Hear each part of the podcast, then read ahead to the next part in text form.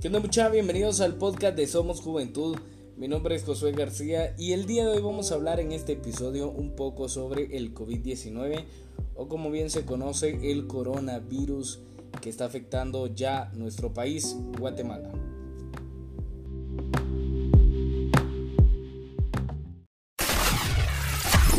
Somos Juventud.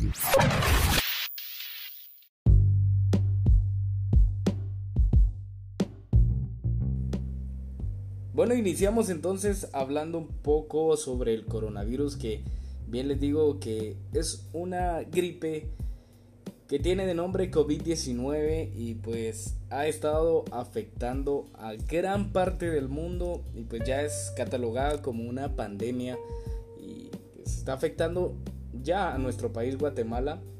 Como ustedes saben, ya tenemos que una semana, una semana de estar eh, pues con el primer contagiado confirmado en el país.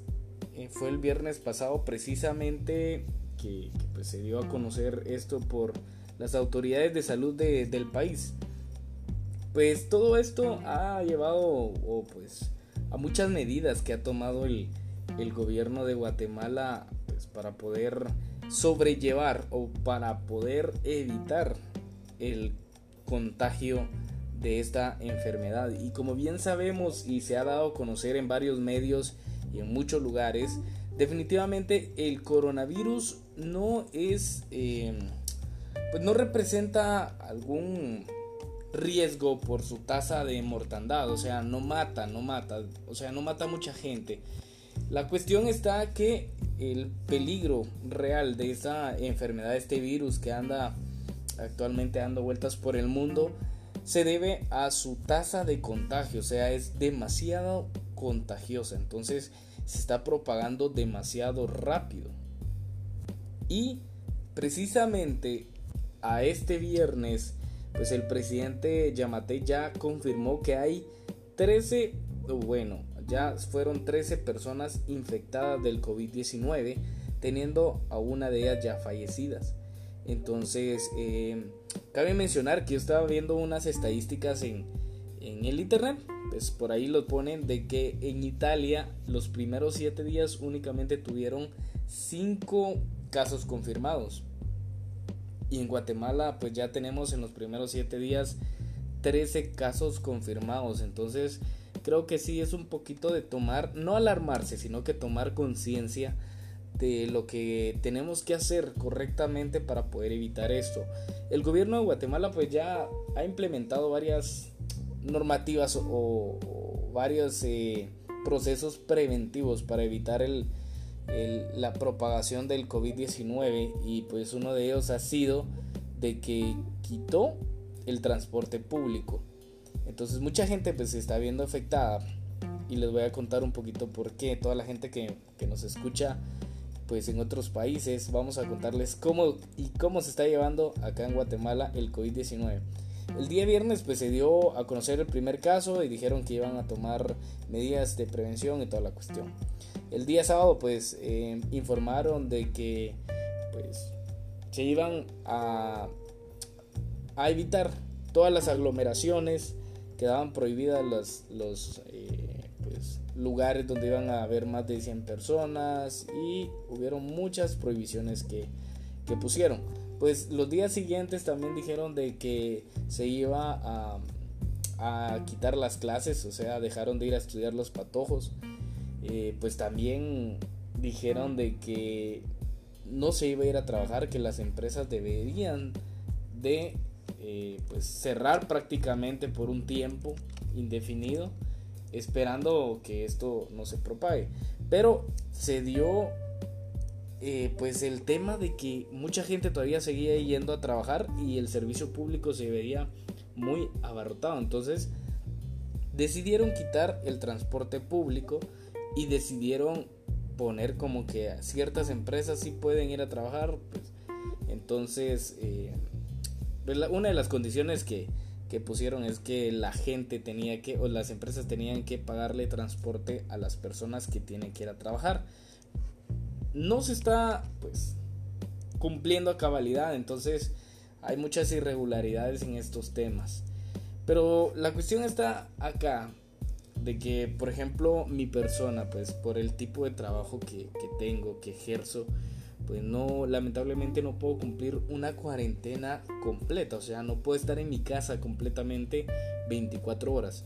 Yo trabajo por turnos y lo que sí les puedo asegurar es que en mis descansos, que tengo 24, 36 horas intermedios en cada turno que, realizo, eh, pues trato la manera de no salir de mi casa, estar completamente en mi casa.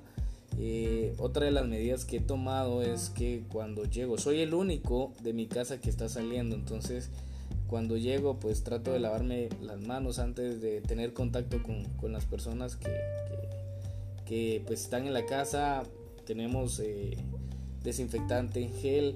Eh, trato la manera de no tener mucho contacto al momento de llegar.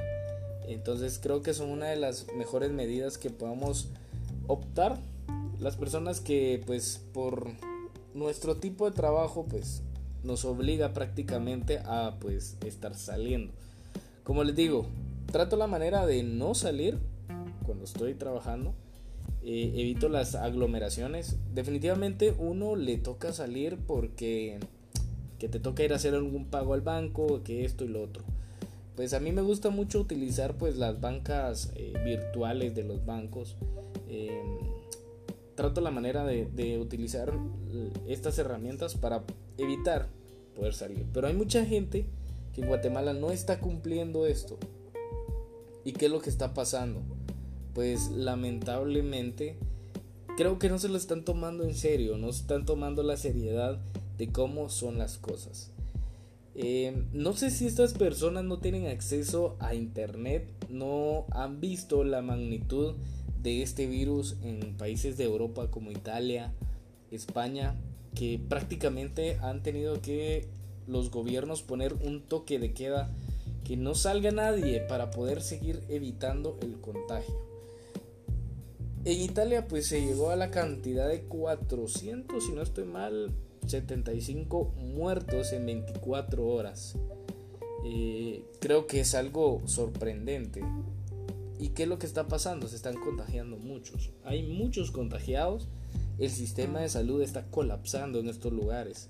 ¿Y qué es lo que va a pasar en Guatemala si, si no pues optamos a estas medidas de prevención? Y no quiere decir de que yo sea un experto en el tema ni nada por el estilo, pero únicamente estoy dando mi punto de vista y creo que pues es válido y pues es un poco razonable porque no solo yo lo comparto, lo comparten varias personas con las que yo he hablado y nos damos cuenta que en los hospitales de Guatemala pues un día normal prácticamente está colapsado, no hay camas, no hay medicamentos, no hay doctores, etcétera, etcétera. ¿Qué pasaría si mil personas se contagian de la misma enfermedad por día? ¿Cómo creen ustedes que esto va a ser? O sea, va a ser un colapso total. Totalmente se va a fregar todo el país. No tenemos los recursos, no tenemos las instalaciones. Actualmente pues eh, creo que el gobierno está optando para ya eh, estar como que prevenidos si llega a pasar. Eh, están pues haciendo como albergues o, hospitales de... ¿Cómo les podría decir? Hospitales pues que únicamente van a ser utilizados para esto. Pero creo que no van a ser suficientes. O sea, ¿cuántas personas vivimos en el país? ¿Cuántas personas se pueden contagiar si seguimos no acatando las normativas que nos están diciendo? Seguimos saliendo de casa y, si salimos, pues no tenemos protección. Creo que esto es muy importante. Lo que tenemos que hacer principalmente pues es evitar salir. La mayoría de negocios están cerrados, los centros comerciales están cerrados. Obviamente para ir al mercado y todo uno debe de salir, pues necesita las compras del mes. Pero eh, debemos hacerlo una vez únicamente. No es necesario que nos vayamos a, a la avaricia y pues irnos a comprar la cantidad enorme. Pues con respecto a esto de los supermercados, pues el presidente Alejandro Yamatei acá en Guatemala indicó que a, a partir de mañana, pues, bueno, depende en qué día lo están escuchando, pero a partir del día 21 de marzo, los mercados eh, cantonales y municipales solo podrán abrir de 4 de la mañana al mediodía, 12 del mediodía. Entonces es importante que toda la gente que escuche este podcast definitivamente tomen en cuenta esto para poder prevenir e ir en esos horarios. Y pues también pidió a las empresas del sector privado industrial que, que cierren, que solo se mantengan activas las que producen productos esenciales, ¿verdad? Eso es muy importante. Entonces, este cierre voluntario debe ser por 8 días y pues sería a partir del día lunes 23 hasta el martes 31.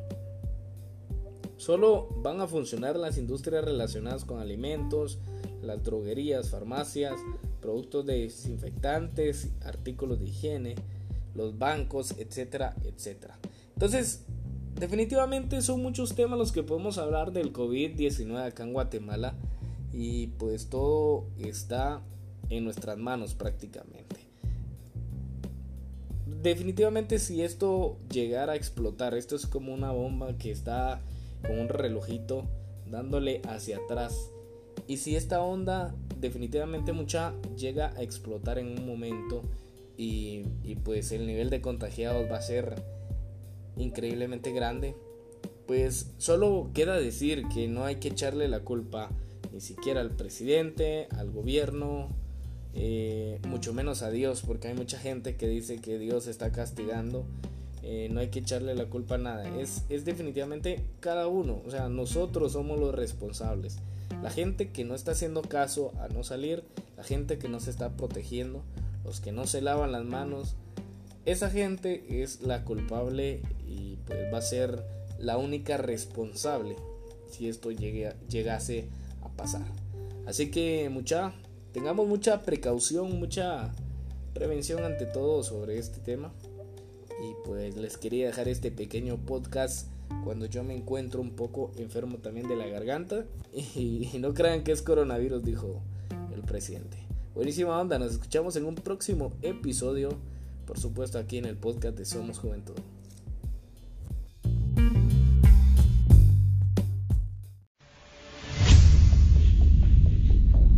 Sigue nuestras redes sociales. Facebook. Somos Juventud. Instagram. Arroba Somos Juventud Podcast.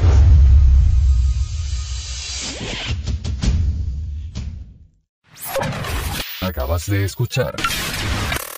Somos Juventud.